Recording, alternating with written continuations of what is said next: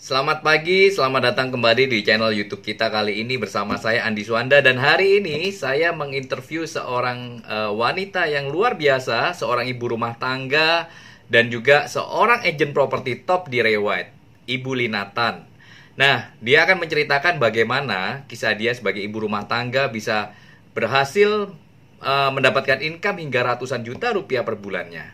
Nah, Anda mau tahu? Saksikan video ini sampai tuntas dan jangan lupa subscribe dan like dan komen di channel ini. Thank you.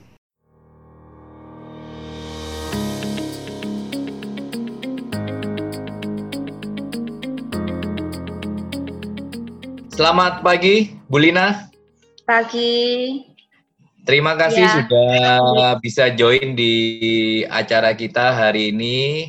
Nah, Uh, sebelumnya saya perkenalkan dulu, ini adalah Bu Linatan dari Rewet HR Muhammad. Beliau adalah seorang ibu rumah tangga dan juga uh, seorang agent properti dan penjualannya selama bergabung di Rewet HR itu luar biasa sekali, terutama di masa-masa sekarang ini. Nah, uh, mungkin Bu Lina bisa sedikit cerita kepada kita mengenai latar belakang sebelum gabung di properti. Mungkin bisa diceritakan, Bu Lina. Oke, okay. uh, hello. Saya uh, dulu sebelum gabung di properti adalah ibu rumah tangga yang kesibukannya di rumah dengan ngatur ada kuliner pekerjaan di rumah juga. Jadi keseharian saya seperti itu sebelum gabung dengan properti. Oke, terus kenapa kok uh, akhirnya kan uh, kan Ibu Lina di cukup sibuk ya sebagai ibu rumah tangga. Nah, terus kenapa kok akhirnya bisa bergabung dengan properti ya? Kenapa kok saya milih properti ya?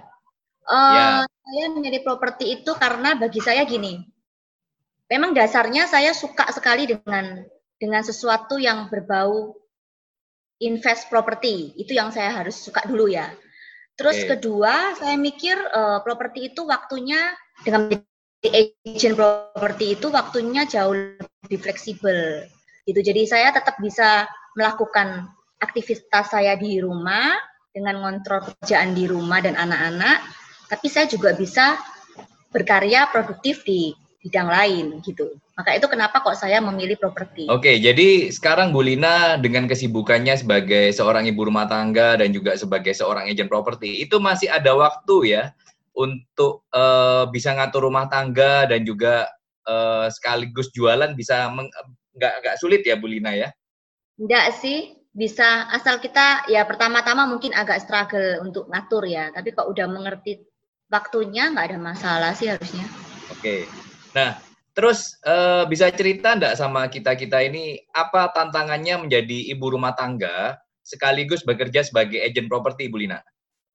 Tantangannya ya, kalau ya, saya sih karena gini, bagi saya sih menjadi agent itu harus satu harus bisa uh, driving sendiri ya, bisa nyetir mobil sendiri ya. Oke. Okay. Dan kalau saya sih selama ini selalu nyetir sendiri gitu ya.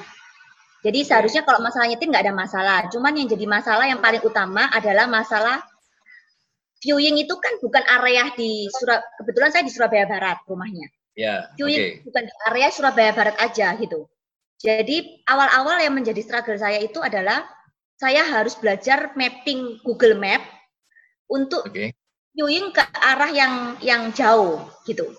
Dan hmm. pertama saya karena saya kebiasaan nggak pakai Google Map gitu ya, tapi hmm. hanya saya dilatih dan ternyata sekarang saya sudah cukup mahir. Saya sudah bisa ke mana-mana dengan Google Map ya sudah sendiri gitu, nggak ya, ada masalah. Juga, Bulina ke mana-mana nyetir sendiri ya, nggak pakai supir ya? Iya, saya nggak suka pakai supir karena bagi saya terlalu lama kalau pakai supir ya, mending sendirian ya gitu. Oke, terus uh, kenapa kok akhirnya Bulina itu kan istilahnya sudah istilahnya bisa saya bilang kan uh, cukup mapan ya, terus kemudian sebagai ibu rumah tangga juga anak juga sudah besar-besar ya kenapa sih kok mau cari uang lagi di properti kan uangnya Bu Lina ini sudah banyak kan. Nah itu bisa jadi kita kira-kira kenapa nih? Mestinya begini, saya itu uh, poinnya gini, saya itu pingin pingin sekali belajar sesuatu gitu ya, pingin sekali belajar sesuatu dan kemudian saya memang suka sekali di bidang properti. Jadi semestinya uang itu hasil yang saya dapat itu bukan menjadi salah satu faktor yang saya kejar gitu. Karena saya mikir sesuatu yang kita kejar itu menjadi utama justru itu jauh. Yang justru kita pikirkan itu adalah potensi kita semaksimal mungkin kita ngelakuin dengan apa yang kita memang suka dan kemudian kita mencoba never give up dan nanti itu hasil itu akan mengikuti gitu. Okay. Jadi itu yang bikin saya itu tertantang di situ aja sih sebenarnya. Oke, okay. nah kan sekarang itu kan banyak uh, ibu rumah tangga yang berpikir kan kerjaannya itu nggak nggak perlu harus kerja lah, istilahnya harus ya cukup di rumah ngurusi anak, ngurusi uh, suami. Nah itu kan jarang sekali ada wanita atau ibu rumah tangga yang berpikir harus produktif juga. Nah itu gimana itu Bu Lina? Kalau itu uh, tiap orang bagi saya pribadi begini, ibu hmm. rumah tangga itu tanggung jawab. Kita menikah, kita harus jadi ibu rumah tangga tanggung jawab. Tetapi semua kembali kepada konsekuensi antara pasangan gitu ya. Ada yang suami nggak mengizinkan gitu. Uh, tapi kalau saya kebetulan bersyukur suami saya itu mengizinkan. Dan saya berpikir kalau kita selagi produktif kita bisa menghasilkan sesuatu, walaupun suami itu bisa mencukupi. Kenapa kita tidak melakukan hal itu gitu? selama tanggung jawab semua dapat terselesaikan dan kita juga bisa menilai kemampuan kita ini sebagai wanita itu seperti apa gitu. Jadi menurut saya seperti itu sih sebenarnya. Oke. Dan Ibu Lina Anda merasa maksudnya kesulitan kan ya? Istilahnya kan ibu rumah tangga hanya berhadapan dengan anak, suami, dan tiba-tiba sekarang harus berhadapan dengan banyak orang ini gimana penyesuaiannya kira-kira? Uh, ya itu butuh butuh uh, kerja keras gitu ya, butuh kerja keras. Tiap orang pasti punya titik kelemahan. Ada orang yang pemalu, ada orang yang memang bisa cepat bergaul. Tapi semua itu dari keinginan gitu. Dan kemudian kita harus belajar berani melangkah untuk mencoba gitu. Kalau kita nggak berani melangkah, kita nggak tahu. Sepertinya kita ini kayak nggak mampu gitu ya. Tapi padahal sebenarnya potensi kita itu banyak gitu. Dan potensi itu nggak selalu sama antara wanita satu dengan wanita yang lain nggak terlalu sama, tapi pada dasarnya Tuhan kasih itu pasti semua punya potensi yang yang yang ada gitu, yang bisa diberikan dan bisa menghasilkan sesuatu gitu. Wah luar biasa sekali nih Bu Lina. Terus uh, saya kan dengar Bu Lina ini kan selama 5-6 bulan bergabung dengan Rewet HR Muhammad, terutama 4 bulan, 5 bulan uh, tahun 2020 ini, kalau saya hitung-hitung kasar nih, Bu Lina kurang lebih satu bulan itu komisinya 100 juta loh ya kan? Nah ini apalagi di masa-masa uh, pandem, pandemi corona ini banyak agent kan mengeluh, waduh susah closing dan sebagainya. Tapi ternyata Bulina ini masih luar biasa produktif dan selama masa pandemi ini supaya teman-teman juga tahu Bulina ini menghasilkan komisi yang luar biasa closing tidak cuma satu beberapa ini. Nah kira-kira apa nih strategi uh, suksesnya tetap bisa closing di masa COVID ini? Satu satu yang saya syukuri adalah uh, berkat itu semua dari Tuhan ya. Jadi saya mikir uh, di masa saya pikir pertama-tama waduh susah ya, kemudian biasa kerja di luar, keluar keluar gitu ya, terus kemudian harus di kantor apa di rumah gitu ya, full di rumah. Rasanya kayak wah kita nggak akan bisa produktif gitu. Tapi ternyata uh, dengan berjalan satu dua tiga hari dan kemudian banyak teman-teman rekan-rekan yang mendukung, fasilitas di Railway juga mendukung, sehingga kita itu bisa bisa follow up kalian kemudian bisa tetap aktif uh, apa namanya itu uh, uh, uh, tahu apa yang mereka inginkan gitu dan kemudian ya puji Tuhan aja di masa pandemi pun masih ada yang bisa closing walaupun mungkin kita mikirnya selalu maunya yang gede-gede gitu ya. Padahal hmm. Tuhan kalau kasih yang kecil pun ya nggak apa-apa gitu pada itu semua berkat gitu walaupun kecil tapi kalau misalnya itu terus-terus setiap hari ada ya jadi besar gitu ya jadi saya mikirnya okay. seperti itu sih dan saya bersyukur sama Tuhan aja deh gitu karena masih dikasihin berkat sampai hari ini oke okay.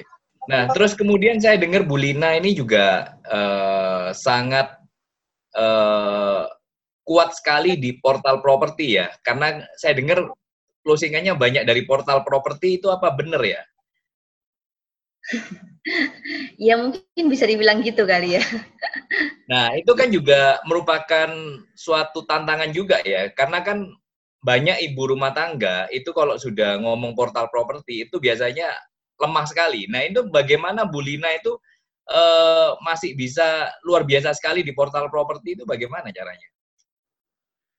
Nggak tahu ya Pak, pokoknya uh, selama ini saya jalanin itu satu saya itu kalau melakukan sesuatu itu dengan hati gitu ya.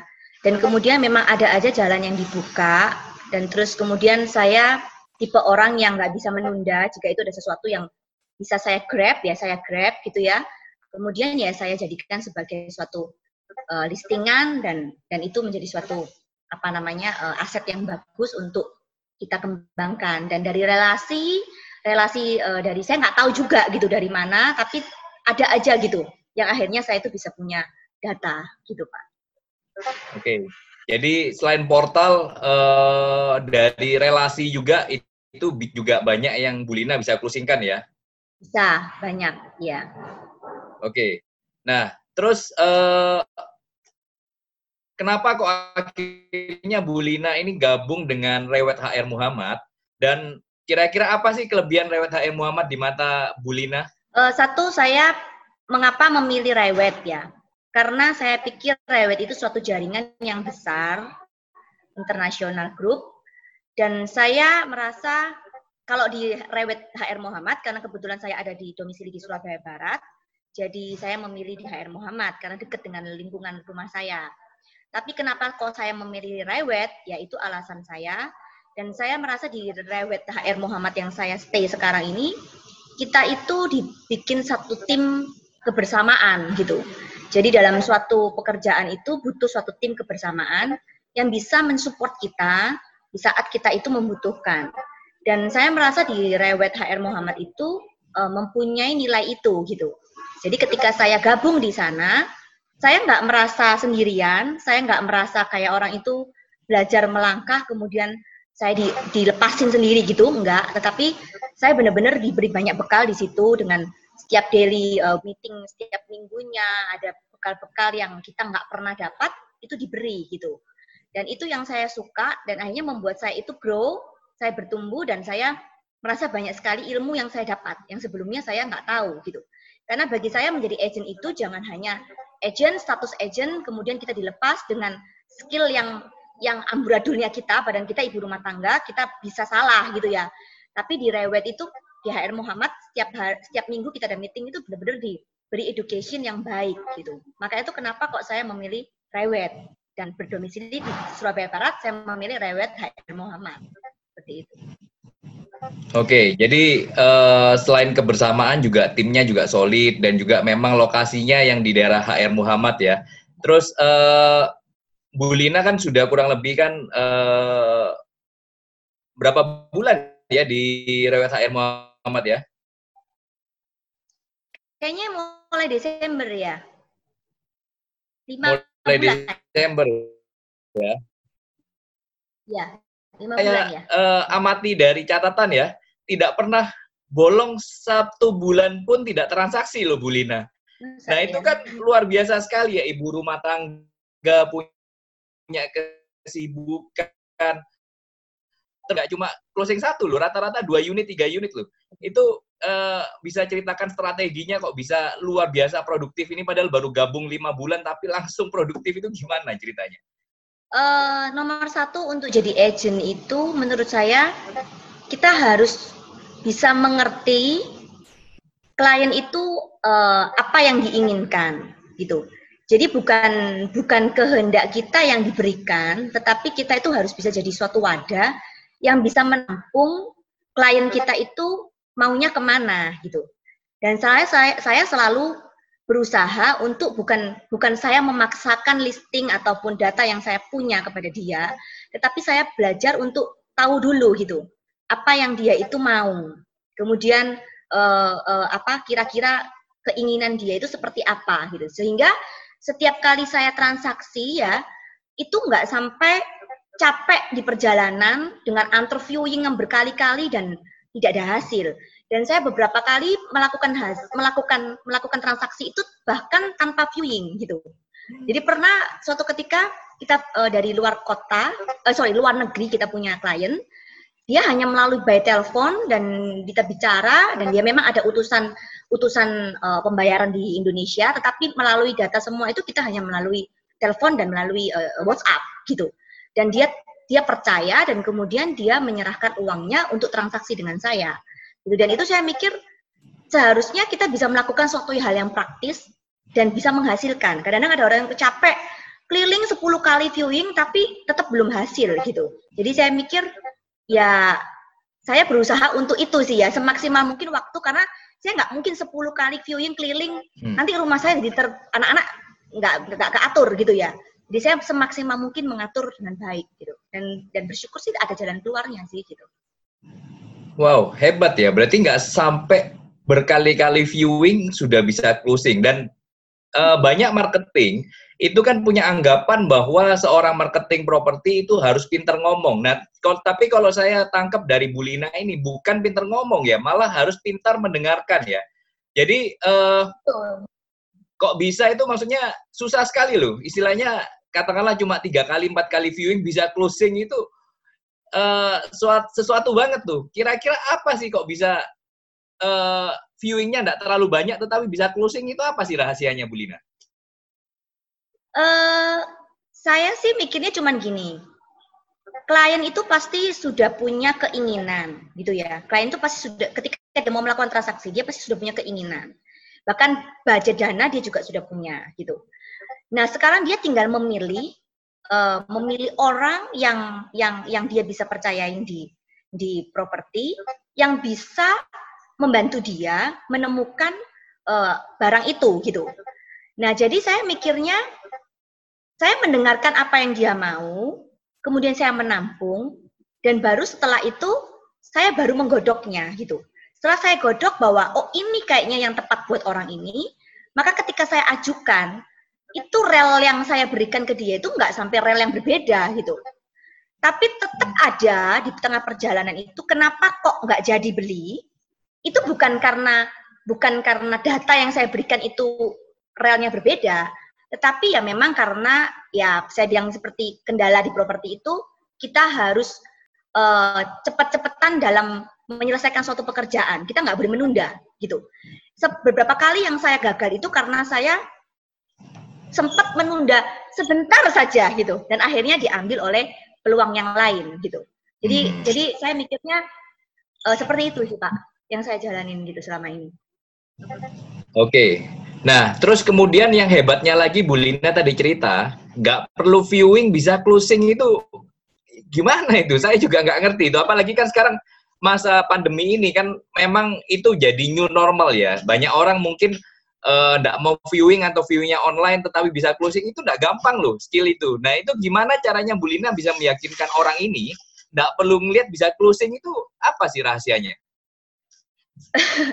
Saya juga nggak tahu ya Pak Uh, memang selama ini beberapa beberapa uh, pandemi ini saya sudah ada mungkin sekitar tiga closingan yang saya tidak perlu viewing gitu pak. Tapi memang terakhir kalinya saya pasti akan suruh kurir kantor untuk apa ya pastikan lagi. Tetapi mereka nggak pernah ketemu saya gitu pak. Sampai ketemu sayanya di akad notaris gitu ya. Dan uh, kenapa kok saya bisa melakukan itu ya? Saya saya pokoknya gini, saya melakukan pekerjaan semua itu dengan keseriusan, dengan hati, dan apa ya, apa yang dia mau itu saya selalu detil memberikan informasinya gitu. Jadi mau nggak mau dengan masa seperti sekarang kita nggak dibatasi dengan keluar kan gitu. Jadi kita juga harus harus adaptasi dengan itu gitu. Tapi bukan berarti roda ke roda transaksi properti itu akan terhenti dengan dengan adanya orang nggak ketemu kita. Saya sih nggak percaya gitu pak walaupun dia nggak ketemu saya pada waktu awalnya dia tetap bisa menyerahkan uang ke kita. Kita percaya gitu. Data yang saya berikan semua lengkap kantor saya di mana kemudian uh, apa namanya dia mau cek kantor saya boleh. Jadi uang yang saya masukkan UTJ itu juga bukan bukan saya. Jadi dia trust gitu. Dia trust sama saya sehingga ya dia percaya gitu. Dan dia bisa memberikan uangnya UTJ untuk gitu pak Oke, nah saya ngelihat Bulina ini orang yang bisa saya bilang super super confident ya orangnya high, uh, maksudnya self confidentnya tinggi banget ya. Nah itu uh, menurut Bulina penting nggak sih sebagai seorang agent properti itu punya self confidence yang tinggi itu? Harus. Jadi gini, self confidence itu harus dibentuk gitu. Tiap orang itu pasti dasarnya awal, kalau kita melakukan suatu pekerjaan yang tidak pernah kita lakukan, itu pasti kita tuh nggak ada kepercayaan diri gitu. Kita merasa kayak, waduh jangan-jangan gue salah, jangan-jangan gue goblok gitu. Tapi kalau kita punya bekal, maka itu kita belajar. Maka itu saya suka banget di RW itu karena fondasinya diajarin. Ketika kita melakukan transaksi, langkah-langkahnya seperti apa. Kemudian ketika kita mengecek sertifikat itu seperti apa. Kemudian kita ketika kita listing itu harus seperti apa. Kemudian kita maparin suatu produk itu seperti apa. Nah itu semua akan dilatih gitu. Dan dari latih itu, lama-lama kita akan muncul sendiri self confidence itu. Walaupun awal-awalnya pasti semua orang itu akan nggak pede apalagi ibu rumah tangga ibu rumah tangga itu kan biasanya ketemunya cuma sama ibu-ibu doang ya kan sekolah anak-anak sama bapak-bapak kan jarang ketemu gitu tapi hmm. kita dilatih untuk bagaimana sih kita ketemu dengan uh, uh, customer yang yang bapak-bapak dan kemudian bagaimana dia itu bisa percaya gitu dengan omongannya kita. Nah itu dilatih sih Pak. Dan kemudian memang karena saya lihat teman-teman uh, yang ada di grup kita, maksud teman-teman di kantor kita itu juga banyak uh, membantu sehingga kita itu tidak sendirian. Jadi self confidence itu pasti akan muncul. Oke, okay. oke. Okay, terus uh, kira-kira apa sih Bulina tantangannya sebagai agent properti itu apa kira-kira? Tantangannya ya. Hmm. Tantangannya kalau awal-awal tadi sudah saya bilang ya masalah cari location dengan setir sendiri itu tantangan. Tapi kalau yang sekarang ini tantangan pertanyaannya adalah bagaimana sih kita itu bisa mencari data, mendapatkan suatu data yang bagus, properti data properti itu yang bagus, yang harga itu bisa eh, apa namanya itu bisa diterima gitu ya. Terus kemudian kita juga bisa bersaing dengan banyaknya eh, apa namanya itu kompetitor di sekeliling kita sehingga kita itu bisa tetap survive menghasilkan sesuatu. Dan kemudian di kondisi seperti ini, uh, properti itu semua bilang lesu. Tapi saya tidak percaya 100% lesu, karena saya, saya pasti ada peluang gitu Pasti ada challenge untuk hadapin semua. Oke, okay, jadi Bulina kurang lebih satu bulan per bulan 100 juta ya per bulan. Nah itu uh, apa itu uh, worth it ya karena kan banyak ibu rumah tangga yang kadang bisnisnya pengen buka toko baju, buka apa. Nah yang dibandingkan dengan agent properti di Rewet nih bagaimana nih? Begini, saya dulu juga juga punya keinginan ya buka sesuatu tempat karena saya juga bekerja di kuliner, saya ingin buka restoran gitu ya. Cuman saya pikir gini, kalau di property agent kita tuh nggak ada kerugian apa-apa gitu pak. Jadi yang kita lakukan cuman apa? Bekalin diri kita dengan dengan eh, apa namanya ilmu yang yang baik, yang benar, kemudian dengan kegigihan, terus kemudian melakukan dengan hati. Cuman itu gitu, tanpa kita itu perlu mengeluarkan suatu modal gitu. Kalau kita kalau kita buka toko baju misalnya, Betul. tetap kita punya modal kan Pak keluar. Dan resiko untuk untuk tutup itu juga ada gitu. Nah, untuk ibu rumah tangga biasanya itu tidak berani hmm. mengambil resiko seperti itu. Maka itu kalau mengerjakan sesuatu yang seperti properti itu sedikit sekali sih gitu. Hampir tanpa modal ya? Iya, menurut saya tanpa modal, asal gigi aja. Memang kita nggak punya aturan, kita nggak punya kayak kerja kantoran, kita punya aturan harus jam sekian, jam sekian, kalau nggak dipecat atau kalau nggak dipotong bayaran. Kita memang nggak ada, tetapi kita sendiri harus mendisiplinkan gitu. Kapan kita mau kantor, ajak dia untuk viewing, itu semua kita yang tentukan dengan fleksibel waktu kita. Dan kita nggak akan bentrok dengan dengan aktivitas di rumah tangganya kita sendiri. Oke, okay, gitu, baik. Mungkin pertanyaan yang terakhir, Bu Lina, mungkin tips dan saran bagi ibu rumah tangga yang ingin produktif, terutama di bidang properti. Nah, ini tips dan saran buat mereka-mereka ini apa ya. kira-kira? Uh, yang, yang penting jangan membatasi diri, jangan menganggap bahwa kita nggak bisa melakukan apa-apa atau kita ini uh, apa namanya pasti gagal gitu bagi saya positive thinking itu uh, uh, harus harus tetap ada gitu Pak. Kemudian bukan hanya positive thinking tapi kegigihan, never give up. Dalam melakukan semua itu harus never give up. Dan uh, yang di mana kita itu bisa grow bersama dan kita itu enggak enggak ditinggalin sendirian gitu. Karena dengan dengan kita ada lingkungan yang benar, maka itu saya himbau mungkin kalau mau gabung di Rewet HR Muhammad juga silakan. Nah, itu merupakan suatu tempat home kita untuk maju bersama dan sukses bersama. Oke. Okay.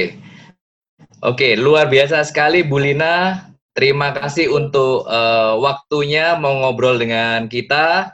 Semoga uh, teman-teman di sini bisa mengikuti jejak Bu Lina ya. Oke, okay. terima kasih banyak Bu Lina. Bye. Thank you.